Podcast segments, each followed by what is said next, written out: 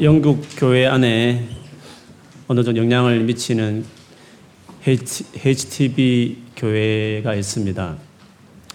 담임하고 있는 니키 컨벌 목사님이 한 번은 산하에 있는 그 성공의 많은 교회에 공문을 하나 보내는데 그 공민 중에 오래 있었던 일이었습니다. 한국에서 올라 들어온 한국의 이단 중인 신천지가 자기 소속된 교회 하나를 어, 신천지 교회로 바꾸었으니까 조심하라 이런 어, 내용의 공문을 보냈고 그거를 저에게도 어떤 분이 이렇게 어, 보낸 것을 읽어본 적이 있습니다. 아마 어떤 애국 목회자가 그 신천지 교리를 받아들여서 그 교회가 이제 신천지가 되는 것 같습니다. 지금은 모르겠습니다만 제가 몇 개월 전에 신천지에 소속되어 있는 어떤 분의 손녀가 우리 교회 출석한 적이 있어서 자꾸 할머니가 그 신천지 교회를 런던에도 세 곳에서 모이니까 가라 이렇게 계속 권해서 고민한 적이 있었습니다. 뭐 지금은 더 늘어났는지 어떤지 모르겠습니다. 그래서 여러분 특별히 어떤 어 그냥 성경 공부한다고 외부에 교회 아닌 다른 곳에 밝혀지지 않는 증명되지 않는 그곳에서 성경 공부하는 것은 그래 위험하기 때문에 어, 되도록 하지 말라 이렇게 꼭 권합니다. 뭐 구원파 같은 경우에는 바이블 세미너 이런 플랜카드 걸고 어, 한 적이 있어서 또 그걸 알고 뒤늦게 가고 싶어하는 청년들이 있었어요. 그래서 그걸 보고 또 검한 적도 있었습니다. 어쨌든 우리가 자칫 다른 거는 몰라도 우리의 영혼을 영원한 우리의 삶을 어, 책임지는 진리 부분에 있어서는 정말 내가 다 알아요. 들어보면 나도 지식 있는 사람이 할지 모르지만 어, 잘못하면 어, 나오기 힘든 잘못된 길을 들어설 수도 있습니다. 이단이라고 할 때에는 크게 보통은 예수 그리스도를 중심에 두지 않는 경향이 많이 있습니다. 그 말은 예수님을 강조하지 않는다는 말도 아니고 예수님에 대해서 가르치지 않는다는 말도 아닙니다. 예수님을 다 이야기하고 십자가도 다 이야기하고 예수를 우리도 믿는다라고 다 이야기합니다. 그러나 종합해 보면 예수님이 전부가 아닌 것이죠. 골로새서에서 바울이 말한 것처럼 Christ is all. 예수님이 전부다. Christ is everything. 예수님이 전부라고 말하지 않는 것입니다. 예수님 그분이 이 땅에 하나님 아들이 방문하셨지 않습니까? 그리고 더구나 죽었습니다. 하나님 아들이 죽었기 때문에 그 오심과 오셔서 말씀하신가 그리고 당신이 하나님 아들이 죽었기 때문에 그 죽음으로 완전합니다. 그것이 뭔가 또 부족해서 뭔가 보태려고 하는 것은 다 어, 거짓 가르침이요. 그것을 우리가 이단으로 말합니다. 예수님을 뭐 말씀을 말하고 예수님의 뭐 십자가를 말하지만 그것이 완전하다. 그분이 오셔서 하신 말씀이 충분하다라고 말하지 않고 그거를 예수를 말하면서도 뭔가 부족해서 뒤에 더 큰 사자가 온다. 큰 선생이 마지막 진리를 전하러 왔다. 라고 하면서 거기에 더 포인트를 실른다든지 예수님이 오시기 전에 그 예수님에 대해서 뭔가 상징했던 것들, 율법과 그 의식들을 아직도 그거를 중요하게 여기고 그것을 지켜야만 참 교회라고 말해서 그것을 등한히 하는 게 보여지는 교회에는 거짓되며 어쩌면 거기는 구원이 없다는 식으로 말하는 식의 이단들이 있는 거죠. 그래서 예수님을 중심으로 어, 예, 뒤에 부분을 강조하는 이단이 있고 예수님을 중심에 같이 이야기하지만 예수님 오시기 전에 필요했던 율법의 어식이나 가르침들, 뭐 안식일이라든지 유월절 뭐 이런 거 그리고 뭐 정결의식, 부정한 음식 뭐 이런 것들을 아직도 중요하게 의미가 있다 하면서 가르치면서 그거를 잘 지켜야 그게 진짜 하나님의 말씀에 순종하는 진리 가운데 있는 성도다. 이런 식으로 강조하는 것입니다. 어제도 시내 전도하면서 모로코 출신인 어떤 아저씨를 만났습니다. 그의 종교 배경은 무슬림이었죠. 무슬림은 전도하면 다 나도 예수 믿는다고 말합니다. 나도 예수를 존경하고 너희와 똑같은 가까운 종교다 이렇게 그분들도 이야기합니다. 그래서 예수님이 누구냐고 말하면 항상 그렇죠. 예수님은 프라핏, 선지자 중에 한 명이다. 이렇게 이야기합니다. 그렇지만 예수님이 무슨 말씀을 하셨습니까? 마태복음 16장 13절 이하에 보면 사역을 어느 정도 끝내는 그 시점, 사역을 충분히 예수님 누군지를 충분히 여러 가지로 말씀과 기적으로 이렇게 보여주신 다음에 제자들과 마지막 특별한 시간을 보내면서 질문을 하셨지 않습니까? 세상 사람들이 나를 누구라고 부르느냐 했을 때 선, 예레미야 선지자 같은 사람이다. 엘리야 같은 선지자다. 최근에 활동했던 세례 요한과 같은 사람이다. 그리고 하나 선지자 중에 한 명이다. 무슬림처럼 똑같이 세상 사람들이 어, 그렇게 답변한 것이 있었다는 거죠. 예수님은 그 답변을 칭찬하지 않으셨습니다. 깊이 모르는 사람들은 뭐 그렇게 말한다 치자. 그럼 너희는 나를 어떻게 누구라고 말하느냐 했을 때 여러분 잘 알듯이 주님은 하나님의 아들이며 하나님 보내신 구원자 그리스도이십니다. 라고 말했습니다. 예수님 그 말씀 듣자 잘했다. 참 너는 복이 있는 그걸 알다니 복이 있다. 사실은 그걸 알게 하신 이가 하늘에 계신 내 아버지가 너에게 그렇게 알게 하셨다. 그러므로 예수님은 선지자 중에 한 명이 아니라 무슬림이 받아들이지 않지만 하나님의 아들, 더 나아가면 하나님과 동동하신 분이기 때문에 우리는 하나님 자신이까지 말하는 삼일체 하나님으로 고백하게 됩니다. 이것이 예수님이시죠. 그처럼 무슬림도 예수를 믿는다고 말하고 예수님을 인정합니다. 그러나 예수님으로 충분한 완전하지 아니하고 그냥 진리를 전해줬던 하나의 선지자로 여기듯이 이단들은 다 예수님으로 완전하다고 말하지 않고 부족한 그래서 뭔가 더 중요한 것을 또 강조하게 되는 그것들이 이단이라고 이야기할 수 있습니다. 예수님께서 오셔서 완전하게 당신의 말씀을 전해 주실 뿐만 아니라 단순한 말씀만 전해 주신 것이 아니라 여러분 잘 알듯이 우리의 그 무서운 죄, 벗어날 수 없는 그 끈적끈적한 죄의 파워와 또 이렇게 살다가 하나님 앞에 딱 서면 하나님의 무서운 진노와 형벌이 있는 그 죄의 문제를 해결하기 위해서 하나님께서 친히 사랑한 당신의 아들을 예수를 보내고 그 아들이 십자가에 죽게 하셨기 때문에 정말 중요한 것은 예수님의 그 죽으심이 중요합니다. 그리고 죽음 가운데 다시 부활함으로 이 죽음이 확실하다. 하나님이 정말 인정한 사건이라고 말하는 그 죽음과 부활이 제일 중요한 사건인 것입니다. 하나님 아들이 죽었기 때문에 더 이상 필요 없는 완전한 일이 해결된 것입니다. 늘 말씀드리지만 아담과 하와는 과일 하나 따먹어도 죄가 실제가 됐습니다. 이렇게 세상에 수많은 범죄가 있을 만큼 죄의 문제를 해결해낼 수 없는 아무리 문명이 발달해도 더 극악한 범죄들이 많은 이 죄를 어떻게 끊어낼 수 없는 아담은 그렇게 실제적인 죄를 가져왔는데 그 아담을 지으신 창조주신 예수는 죽어줬는데 그 죽음이 문제를 해결할 수 없다. 나의 죄를 용서할 뿐만 아니라 실제로 죄를 안 짓게 하는 뭔가 능력이 없다면 그게 더 이상한 것 아니겠습니까? 그러므로 예수 그리스도의 오심, 오셔서 죽어 희생하신 놀라운 일이 근원적으로 우리의 인생과 우리의 삶을 바꿔내는 세상을 송두리째 바꿔 놀란 놀라운 일이 그 예수의 죽으심 안에 다시 사심 안에 일어났다.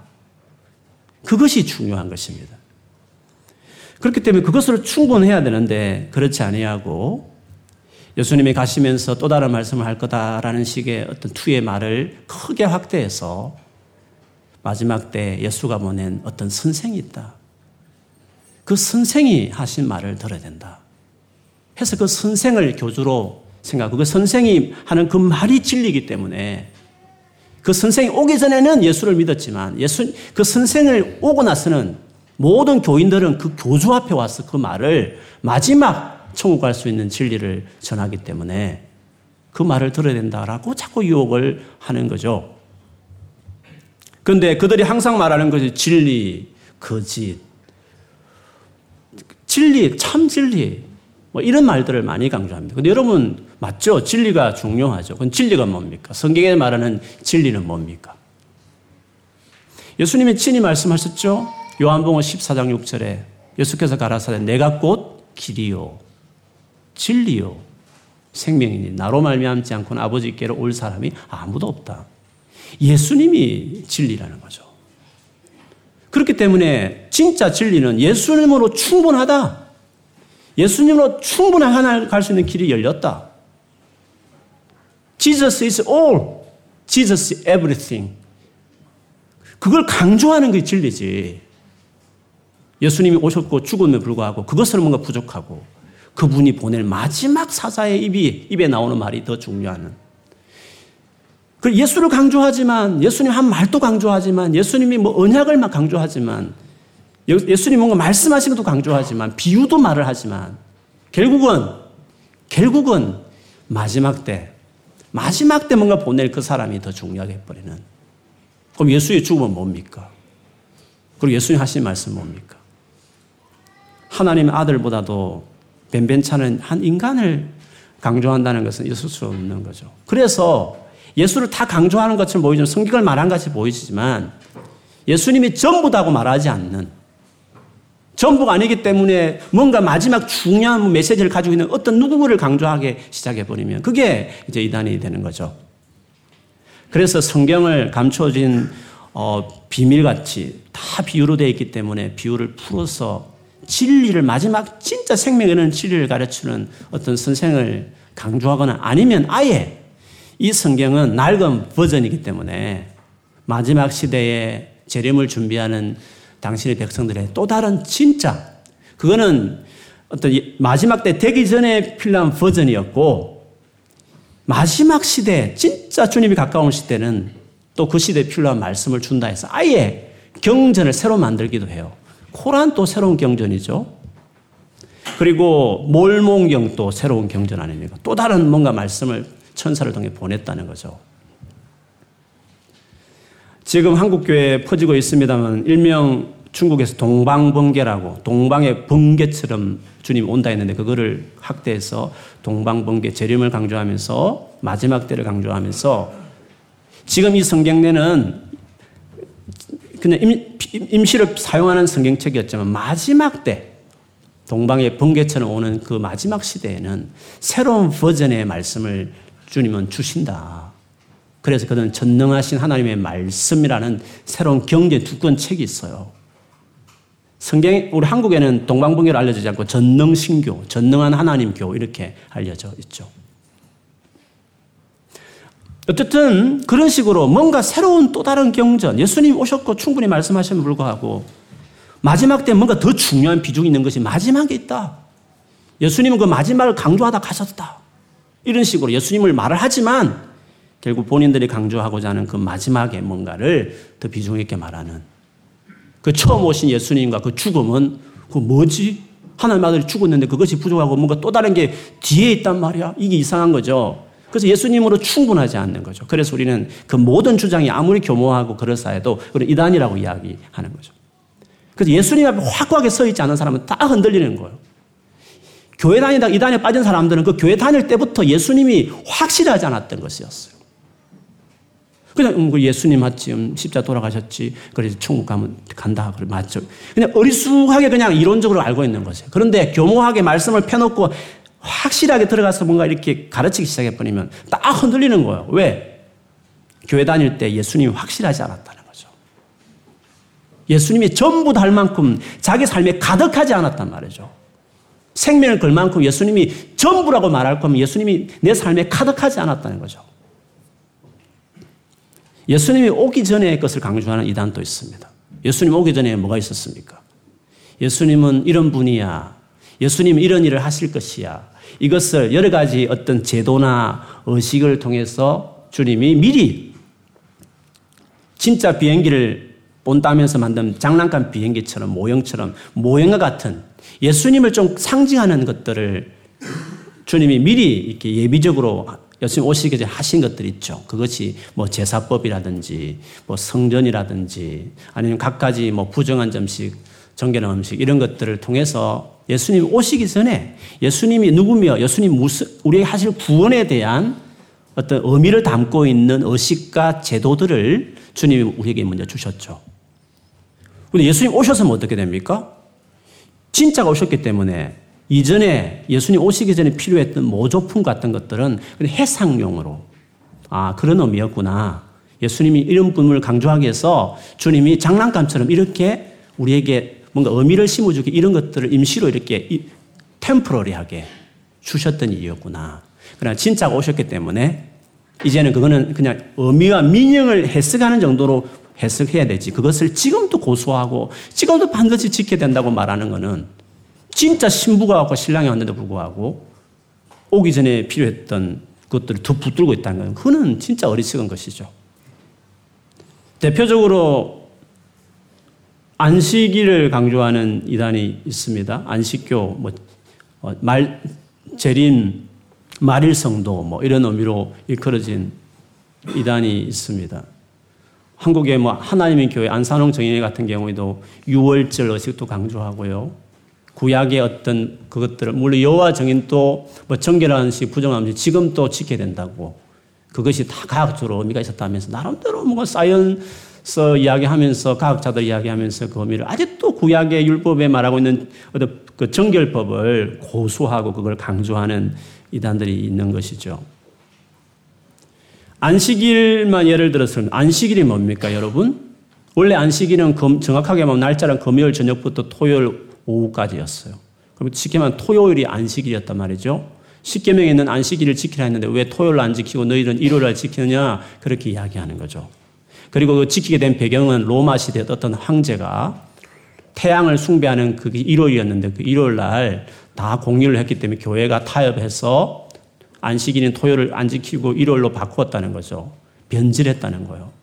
그러므로 그것을 그대로 따라오고 있는 기존 교회는 다 잘못되었으며 우리 원래 말씀대로 그대로 안식일을 지키는 토요일을 정말 예배하고 하나님께 예배하는 우리가 진짜라는 거죠. 들어보면 그럴싸하지 않습니까? 역사적 근거까지 들면 그러니까 멍하게 교회를 다니다가 그런 말을 들어버리면 막 헷갈리고 진짜 여기에 진리 있네 해서 기존 내가 잘못 믿었네 하면서 가는 거란 말이죠. 그래서 성경을 알아야 되는 거예요.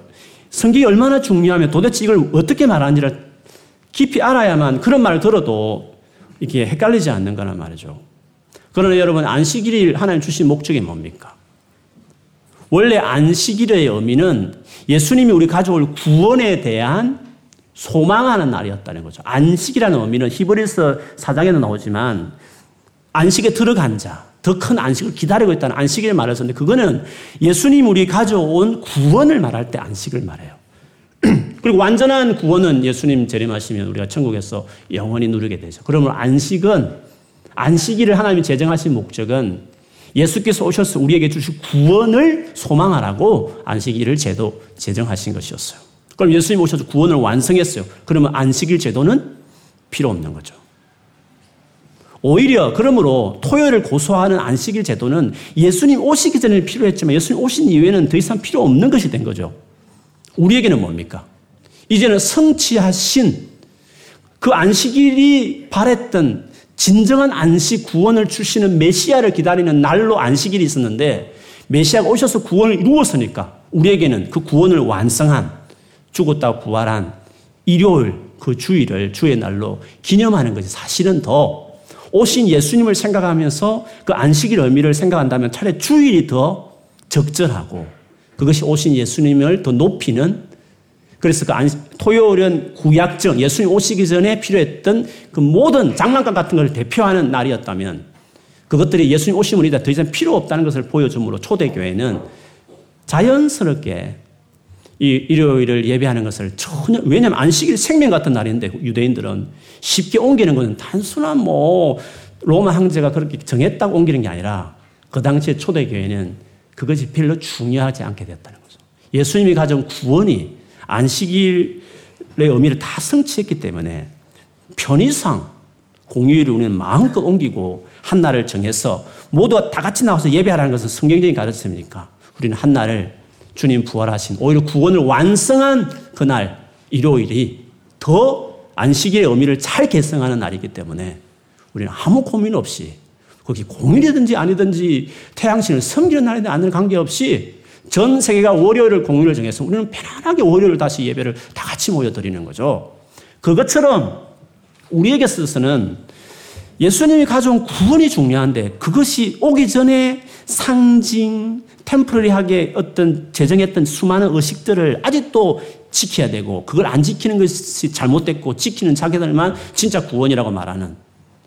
예수님을 강조하지 않고 예수님 오시기 전에 뭔가가 중요했던 그것을 아직도 붙들려고 하는 것은 예수님 완전하신 예수님을 붙들지 않는 것이기 때문에 결국 그래서 우리는 예수님을 완전히 붙들지 않는 것들은 이단이라고 말해서 예수님 오시기 전에 것을 강조하거나 예수님 뒤에 것을 또 오실 뭔가를 강조하는 이 모든 것들이 중앙에 계신 예수를 탈선하는 그 모든 것들을 우리 이단이라고 이야기합니다. 사실 안식일과 관련해서 바울이 골로새서 2장 16, 17절에도 그러므로 먹고 마시는 것과 절기나 초할인 하루나 안식일을 이유로 누구든지 너희를 비판하지 못하게 하라.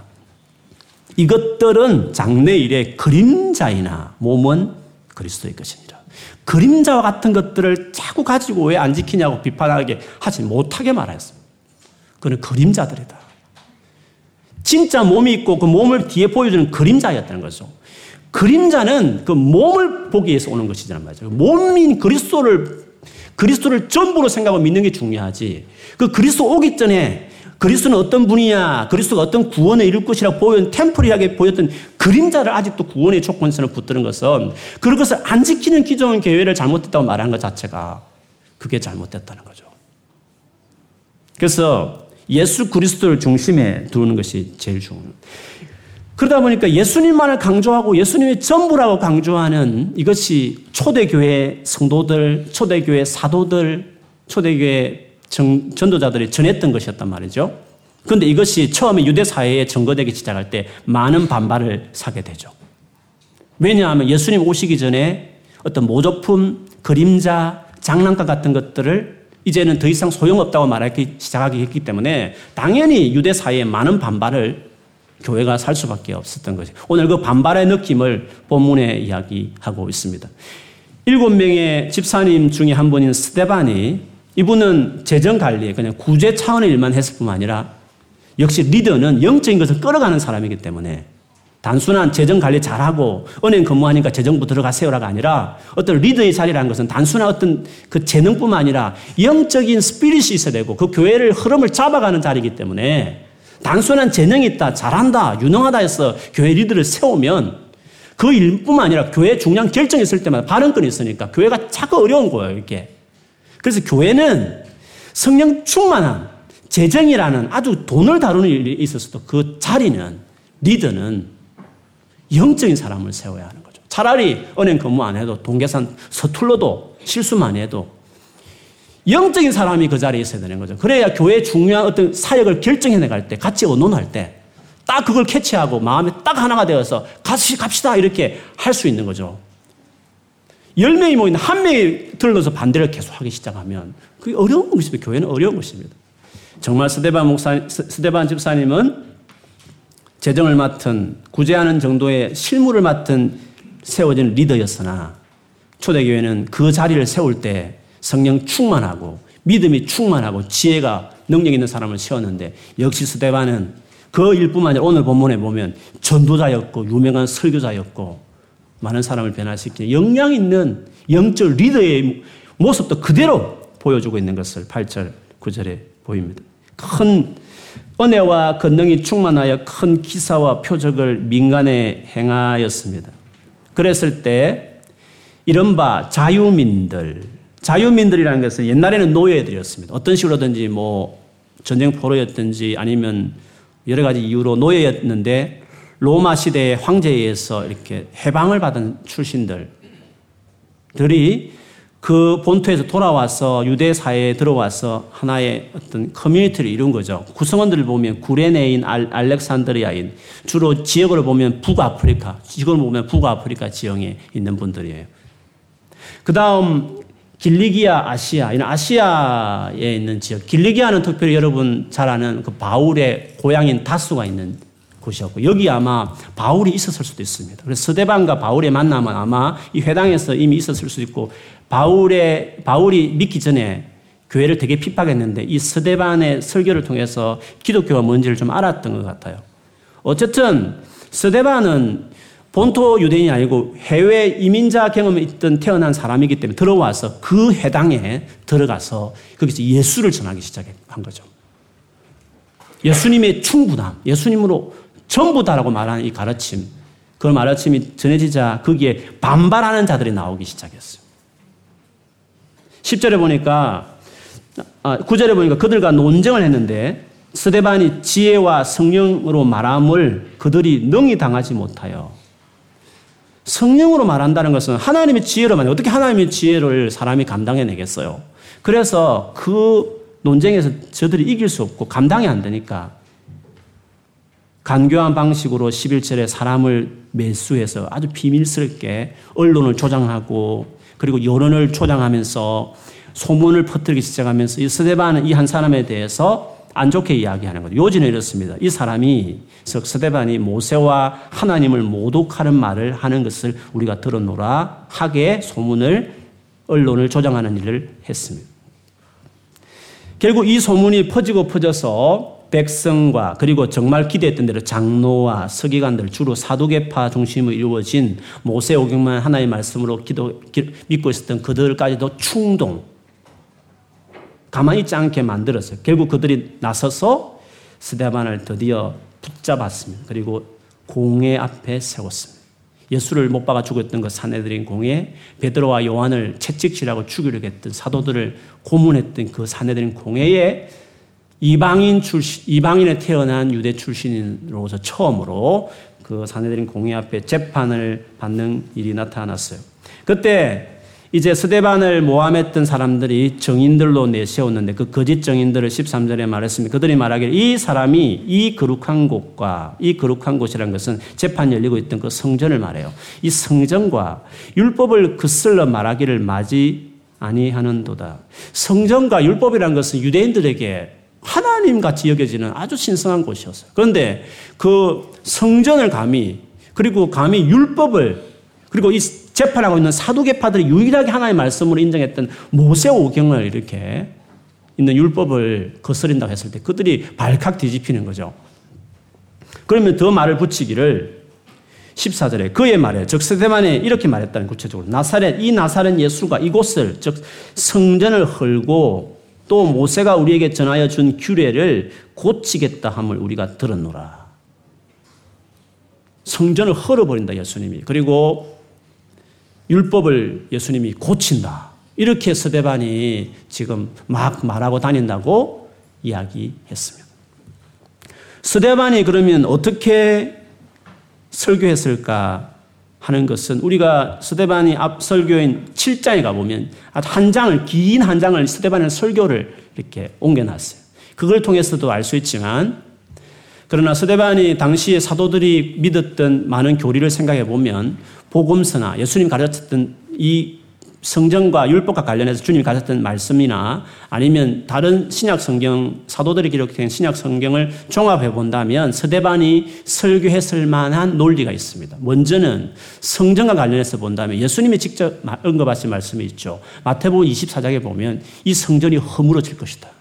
돌 하나도 돌 위에 보태지 않고 그냥 완전히 해파되어서 무너지게 될 것이라고 마태복음 24장에도 말씀을 하셨습니다.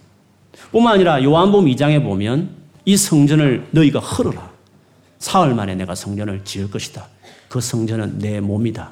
라고 예수님이 말씀을 하셨습니다. 그러므로 예수님은 그 당시에 있던 성전은 모조품이었고, 즉, 진짜 성전이 내가 오기까지 필요했던 템플에 한 빌딩이었기 때문에, 이제는 소용, 용도가 끝났다는 거죠. 그래서 그냥 자연적으로 내가 허물지는 않지만 허물어질 것이다. 그렇게 될 것이다. 그리고 진짜 성전이 내가 죽었다 부활함으로 그 성전의 진짜 기능을 내가 대신하게 될 거다. 그런 시대가 열렸다라고 주님이 가르쳤습니다. 원래 성전의 기능이 뭡니까, 여러분? 하나님께 성전을 왜 지었습니까? 하나님께서 자기 백성들 가운데서 임재해서 같이 있고 싶어서 그 하나님의 간절한 바램을 그런 식으로 표현했다는 거죠. 즉, 하나님과 그들과 함께 하기 위해서 그 성전을 통해서 그 백성을 만나고 싶어 하고 같이 그곳의 중앙에 딱 거주하고 싶어 했기 때문에 달리 말하면 하나님과 그들과 함께 만나고 싶은 간절함의 표현이 성전, 성막으로 그렇게 나타난 거 아닙니까?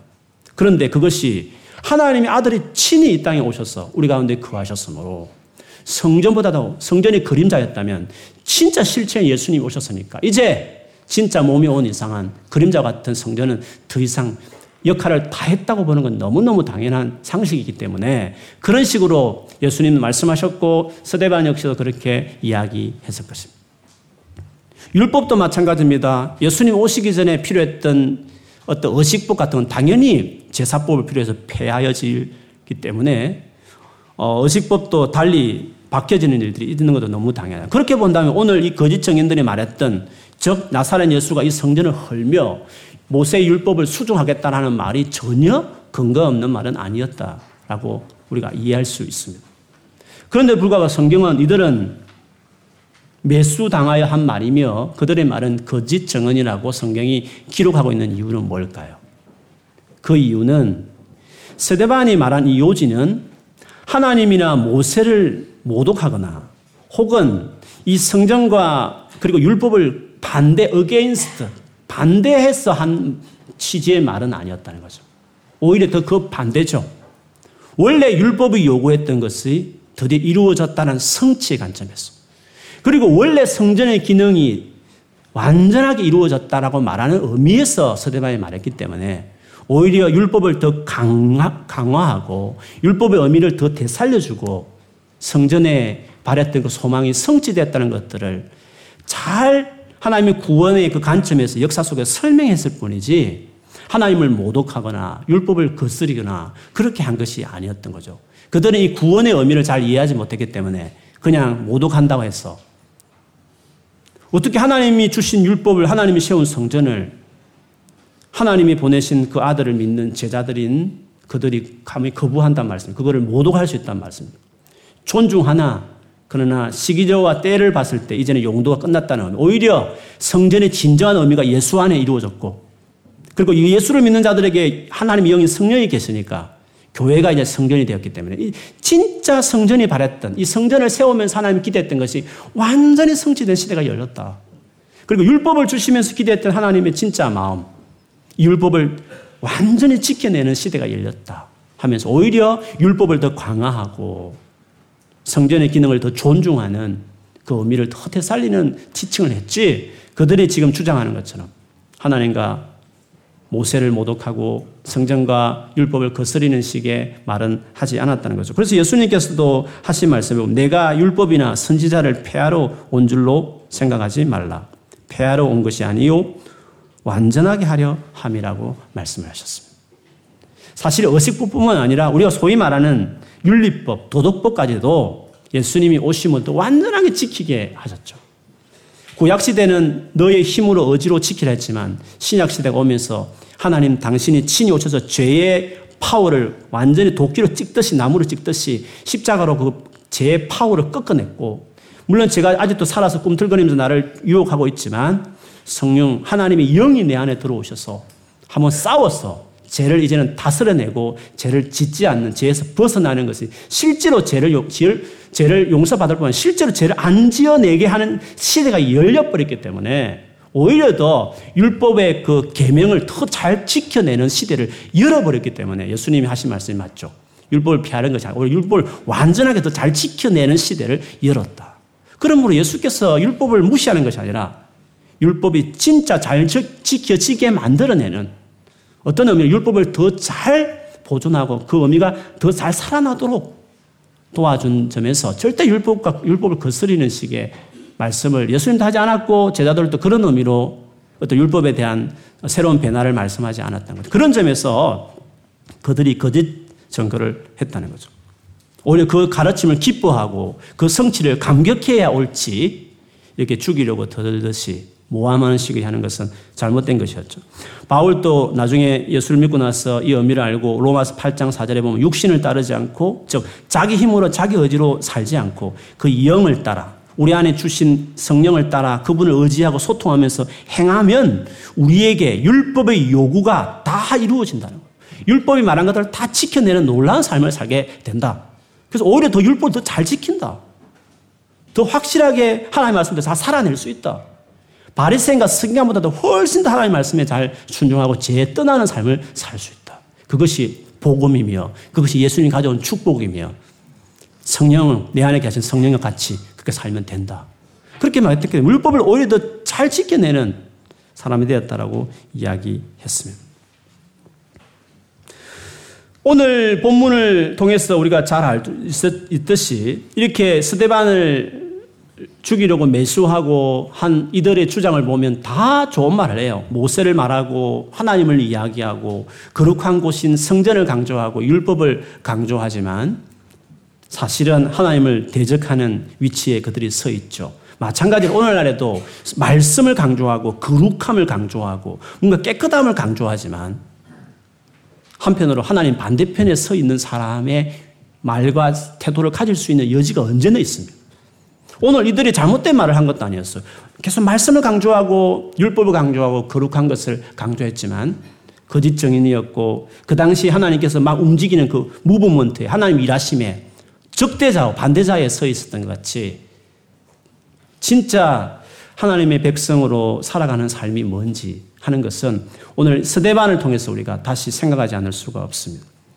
과연 오늘날 예수를 따르는 진짜 하나님 살아계신 하나님과 동행하는 사람들의 삶의 특징이 뭘까? 어떻게 하는 것이 진짜 살아계신 하나님과 동행하는 삶을 살아가는 것일까 하는 거죠. 그것을 엿보게 하는 구절이 있다면 마지막 15절 말씀을 통해서 보겠습니다. 우리 같이 한번 15절 여러분 같이 한번 읽어 주실까요? 시작.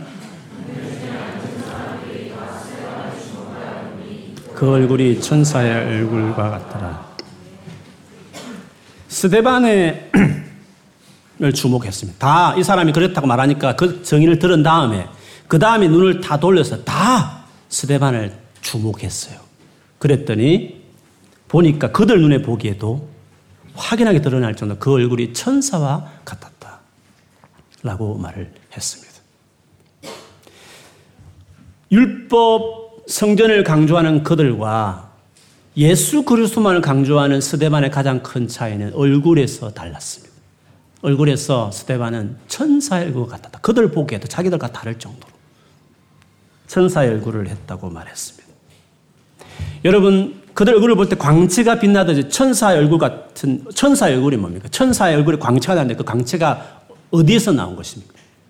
하나님의 그 빛, 영광스러운 그 빛을 받아서 얼굴에 스며들어서 그것을 반, 다시 재반영, 반사하듯이 비추는 빛이 마치 달처럼 해의 그 빛을 받아 달이 이렇게 빛을 발하듯이. 천사들이 그렇게 빛을 발했던 것은 하나님의 임재 앞에 그들이 있었으니까 그 하나님의 빛 앞에 살았기 때문에 그 천사의 얼굴에 빛이 났던 것처럼. 결국 스데반이 이렇게 얼굴에 빛이 났다는 것은 그가 하나님의 영광과 임재 안에 그가 살았던 사람이었다. 그래서 얼굴에 이미 표가 났다. 다르게 말하면 그리스도인이 누구냐? 오늘날 진짜 하나님의 참 백성 그리스도인은 누구냐? 성경을 강조한다? 예. 예수를 반대하는 사람도 성경을 강조할 수 있는데 이 시대처럼 거룩을 말할 수 있, 예. 바르게 살다 깨끗하게 살다고 다 이야기할 수 있습니다. 죄 짓지 말자고 이런 것은 잘못되게 개혁을 하자고 다 이야기할 수 있습니다. 개혁을 말하고 변혁을 말하고 올바른 것을 말하고 정의를 말할 수 있고 말씀을 강조할 수 있습니다.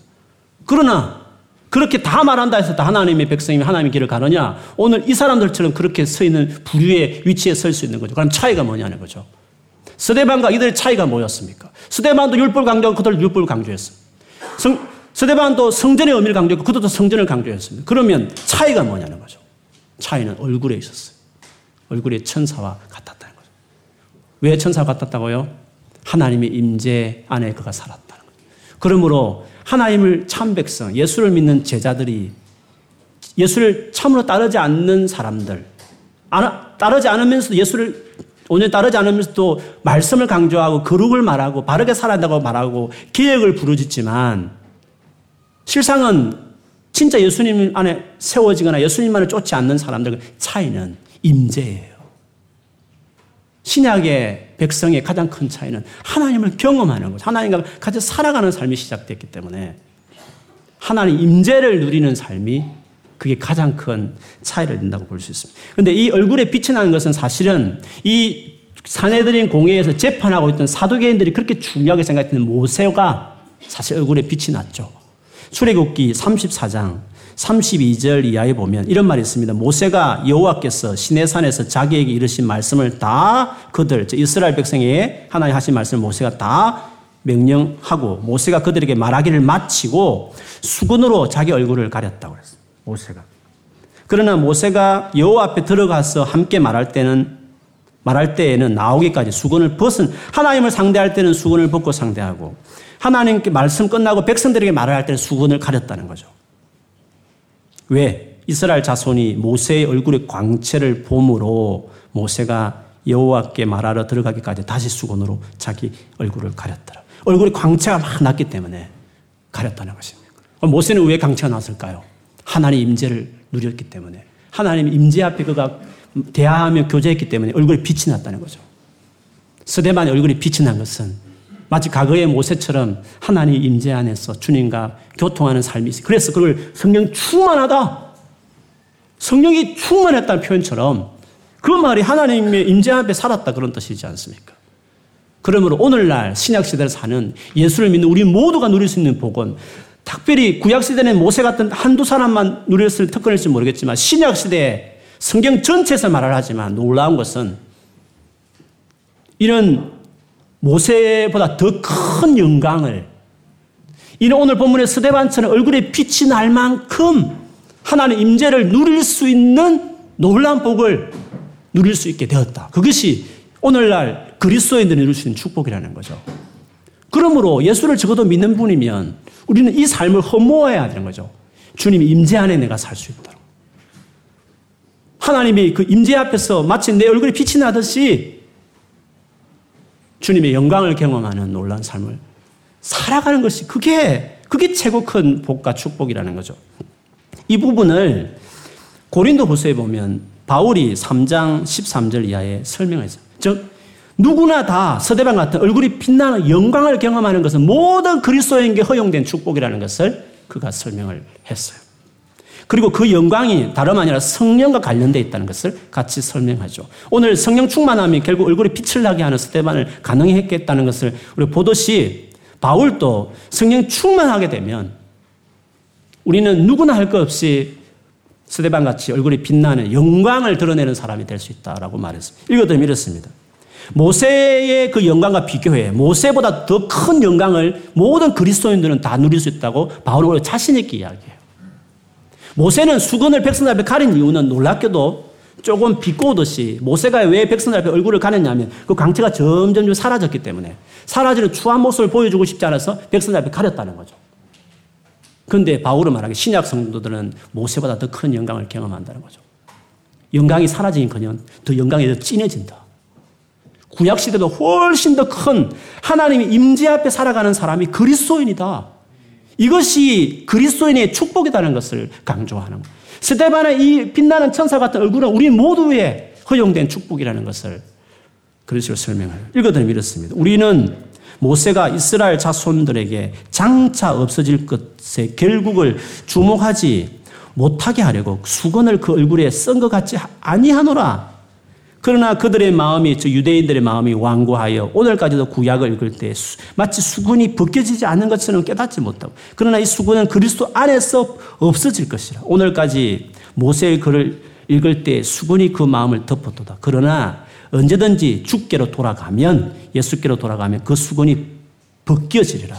주는 영이시니 주의 영이 계신 곳에는 자유가 있느니라. 우리가 다 수군을 벗은 얼굴로 거울을 보는 같이 주의 영광을 보매 그와 같은 형상으로 변하여 영광에서 영광에 이르니 곧 주의 영으로 말미암으니라.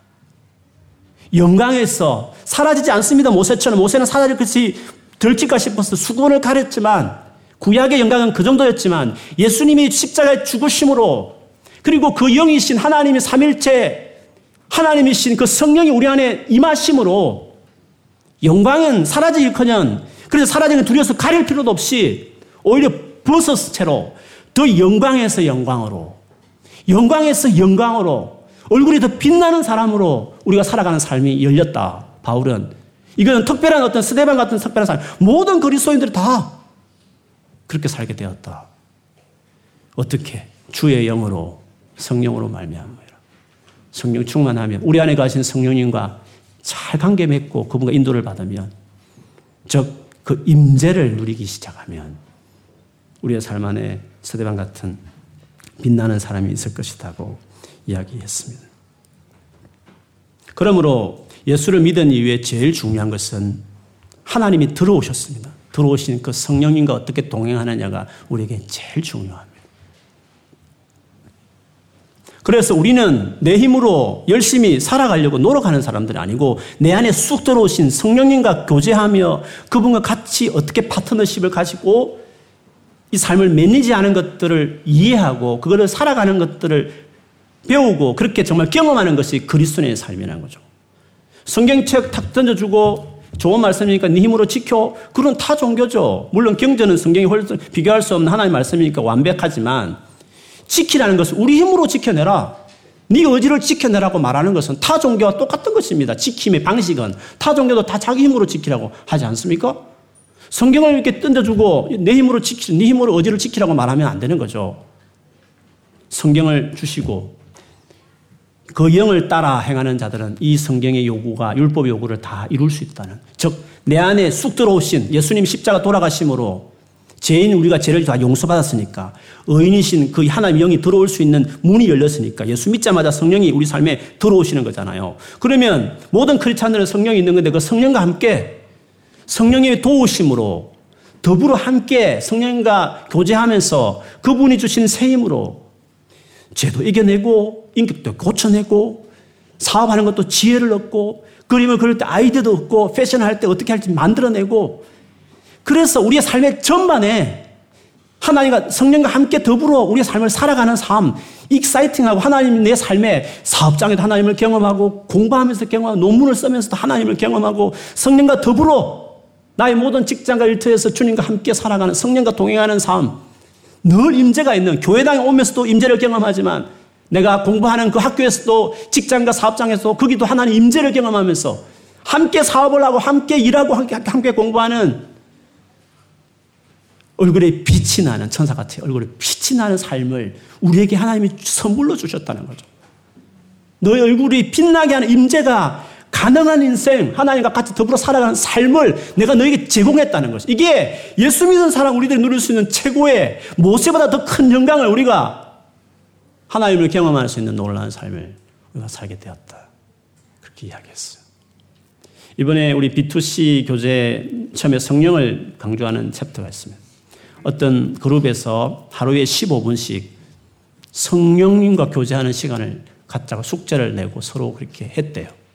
그때 기도할 때 다른 거 기도하지 말고 뭐 주세요, 뭐 해주세요 이런 기도 말고 아예 기도 내용을 그냥 성령님 그분만을 생각하고 그분과 정말 교제하고 그분을 사모하는 시간을 하루에 15분 꼭 시간을 내서 가지자 했는데 간증을 어떤 분이 하기를 놀라운 일들이 나의 삶에 일어나기 시작. 그 전에 그렇게 기도했다 안 이루어졌던 것들이 기도하는 그 두 주간에 뭔가 하나님께서 해결하신 걸 경험하면서 이야 하나님 정말 살아계시는구나. 갓 예수 믿고 갓 이제는 복음 안에 세워진 사람들이 놀란 예수 믿는 사람이 들어오신 이 하나님 성령님과 같이 살아가는 삶이 뭔지를 경험하기 시작했다는 거죠. 교회를 10년 다해도 전혀 감각 없이 내가 열심히 해야 돼. 내가 새벽기도 열심히 하고 성경 하루 일독하고 하여튼 제안 질러 노력하고 절제하고 미디어 금식하고 뭔가 내가 뭘 해야 되고 내가 뭘 해야 되고 내가 또 뭔가를 결심하고 내가 뭘 또 내가 내가 내가 또 뭘 하는 내가 하나님의 말씀대로 지키겠다고 하는 성령은 뭐 하시냐는 말이에요. 내 안에 들어오신 성령은 뭐 하고 계시냐는 말이죠. 성령이 뭐 하고 계시냐면 내 안에 들어오신 성령이 뭐 하시냔 말이에요. 왜 들어오시냔 말이에요. 왜? 그분은 뭐 하고 계시냐면 내 생애에 자기 힘으로 신앙생활 하려고 하는 거예요. 자기 힘으로 죄를 이겨보겠다는 거예요. 자기 힘으로 거룩하게 살아보겠다 노력하기 시작하는 것이에요. 그렇지 않아요. 그건 다 종교예요. 다른 종교에서 그렇게 말한 거예요. 다른 종교는 네 힘으로 수양해라. 네 힘으로 정욕을 다스리라. 네 힘으로 이것저것 하지 마라. 물론 우리가 목표는 똑같대요. 바르게 살아야 되는 건 맞지만 어떻게 하느냐는 how 방식이 뭐냐는 거죠.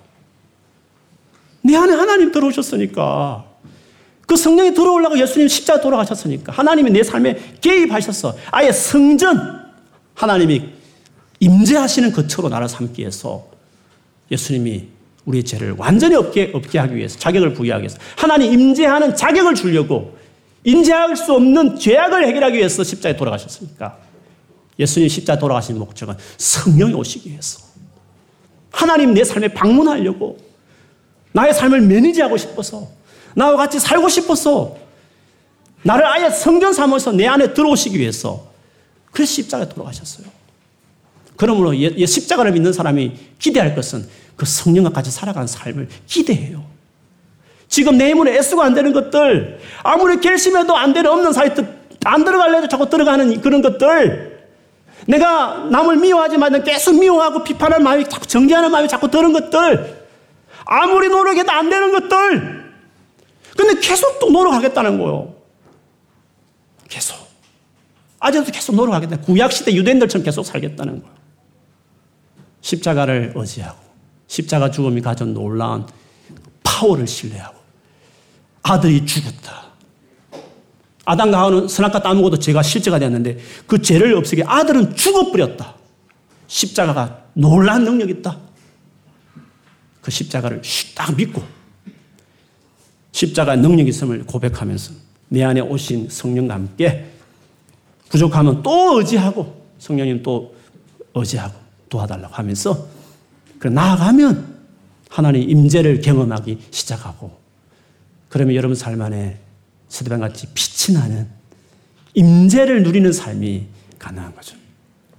이번 주에 우리 어떤 성경 모임에서 어떤 자매가 그런 고백을 하더라고요.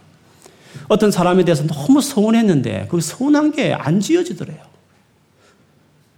하, 너무 괴롭고 막그 생각을 자기 생각으로 막 정리를 해보고 애를 썼대요. 이런 말 하면 안 되는 것도 알고 뭐가 뜻인지도 알고 다 안 돼요. 근데 그게 안 되는 거예요.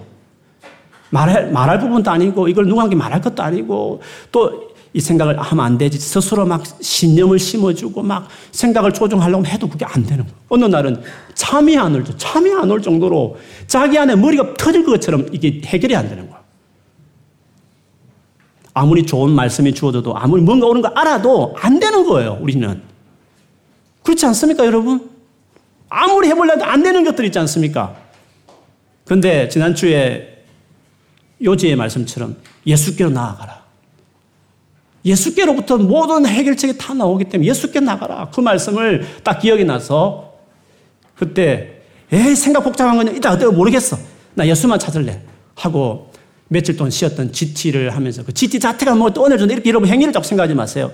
문제는 하나님을 찾는 어떠한 통로로 그냥 그걸 사용했을 뿐이죠. GT 묵상을 하면서 주님을 찾고 예수를 찾았더니 그날 밤에 편안하게 잠을 잤다.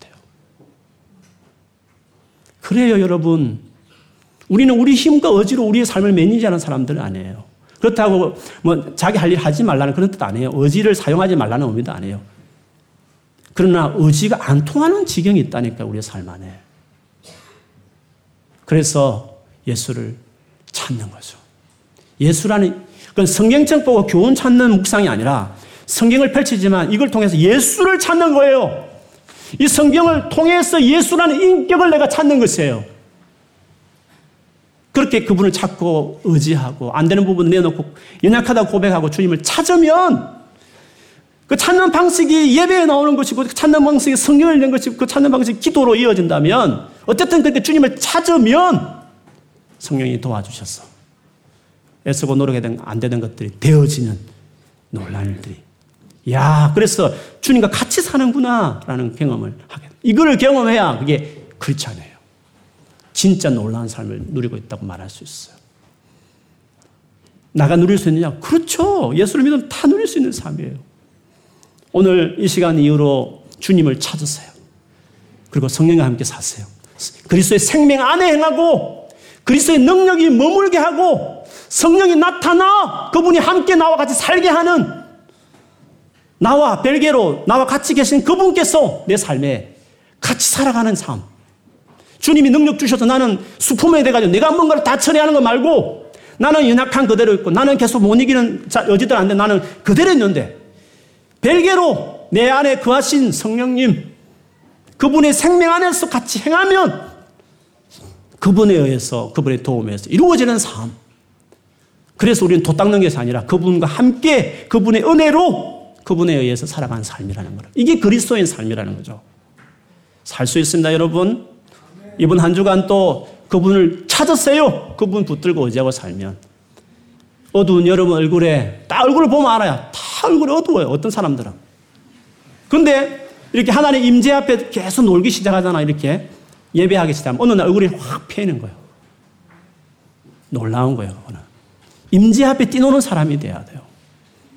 임재를 허용하신 하나님 십자가 열어놓으신 담대히 은혜의 보좌 앞에 나갈지어라 하신 것처럼 그분 앞에 임재 앞에 나아가시면 스데반 같이 천사 같은 얼굴을 가진 사람이 될 수 있는 줄 믿습니다. 이번 한 주간 그걸 경험하는 놀라운 기간으로 우리의 남은 생애는 하나님 임재를 경험하는 놀란 스토리를 만드는 생애로 내 노력으로 이루어낸 성취들 말고 안 믿는 사람들이 말하는 거예요. 딱 대화를 할 때 자기가 열심히 계획해서 플랜 잡아서 이루었다. 그걸 안 믿는 사람도 말하는 거예요. 물론 그 플랜 잡아야 하는 건 맞지만 그렇지 않은 대화를 했을 때 하나님이 어떻게 역사했으며 어떻게 자기 삶에 함께 했으며 어떻게 말씀했으며 어떻게 인도에 갔으며 어떻게 이루어냈으며 예상치 못한 것들을 하나님이 어떻게 행했는가 그 스토리가 있어야 돼요. 그렇지 않은 삶에는 함께 하신 하나님의 일하심의 사건들이 있어야 돼요. 그것이 없으면 그것이 없으면 그렇지 않은 삶에 들어오지도 못한 거예요. 그러나 성령이 계시기 때문에 가능한 삶이에요. 놀랍지 않습니까? 기대되지 않습니까? 주님과 함께 살아가는 삶. 오늘, 오늘 이 시간 이후로 그 주님을 찾으시면 조금, 조그만 흔적부터 그걸 느끼기 시작하고 누리는 삶이 시작될 거예요. 그래서 여러분 얼굴에, 어두운 여러분 얼굴에 환하게 빛이 빛나는 내 힘으로 안 되어서 좌절하고 어둡고 절망적이고 우울하고 슬픈 여러분 심령 안에 하나님이 되게 하셔서 막 이렇게 기쁨과 감사가 있는 삶으로 얼굴에 빛이 나는 삶이 되어지기를 주의 이름으로 축원합니다. 네, 기도하겠습니다. 우리 같이 한번 기도하십시다. 오늘 하나님 앞에서 주님, 내가 예수를 믿고 성령님이 내 안에 오신 이후에도 아직도 내 힘으로 내 삶을 컨트롤하고 매니지하겠다라는 여전히 내 인생에 내가 주인이 되어 있는 모습들에 대해서 회개하고 내가 열심히 최선을 다하고 성실하게 살지만 내 안에 들어오신 예수는 도대체 어떻게 대해야 되고 성령님은 도대체 내 인생에 무슨 일을 하고 있는지 돌아보면서 그분과 더불어 함께 정말 주로 대해드리며 공부하는 것도 사업하는 것도 관계 안에 여러 가지 죄의 문제 어려움이 있을 때마다 그분을 열심히 찾고 의지하면서 그래서 주와 더불어 하나하나 이겨내고 또 그 임재를 누리며 살아가는 우리들이 되게 해달라고 우리 한번 소리 내어서 기도하겠습니다. 사랑하는 아버지 구합니다. 성령님 이 자리에 임재하십시오. 성령님 우리 가운데 기름 부어 주십시오. 권능이 임할지어다 우리 힘으로 애쓰고 노력하 결심해도 안 됐던 것들 되어질지어다 예수 이름으로 성령의 권능으로 이루어질지어다 우리 영혼이 주님을 바라봅니다. 성령님 우리가 주님을 의지합니다. 되어질지어다. 애쓰고 노력해서 만들어가는 삶이 아니라 되어지는 인생. 성령의 말미암아 되어지는 인생. 주님 내가 주를 따르고 내가 순종하고 내가 의지하고 순종하면서 성령께서 나의 나를 통해서 성령이 나타나 일하시고 내 위에 그리스도의 능력이 머물고 예수의 생명 안에 우리 살아가는 놀라운 삶 다 누릴지어다 하나님 그런 은혜를 우리에게 부어 주십시오. 오늘 다 일어서게 하여 주시고 새롭게 하여 주시고 이번 한 주간 주님과 더불어 사는 한 주간 되게 하시고 주님을 임재를 경험하는 늘 임재 안에 거하는 한 주간이 되어서 얼굴에 빛이 빛나는 하나님의 사람들 다 되어지게 하여 주옵소서. 아버지 감사합니다. 우리에게 제공하신 예수님의 십자가 죽음이 제공하신 놀란 은혜는 성경 책 던지면서 이제 죄짓지 말고 열심히 살아야 돼. 다시 우리의 의지를 부추기는 구약의 유대인들처럼 살게 하지 않고 예수님이 십자가 죽음이 어마어마한 죽음이어서 모든 죄 의인처럼 하나님 앞에 세워서 하나님 마음껏 방문하시게 길을 열어 놓으신 죽음이므로 성령과 함께 그 하나님과 함께 그 하나님의 영의 인도를 받는 놀란 삶을 우리에게 십자가 죽음이 가져온 것을 감사합니다. 주님 이 성령과 함께 매일매일 그분의 임재하에서 그분과 함께 살아가는 우리 모두가 되게 하여 주옵소서. 예수님 이름으로 기도합니다.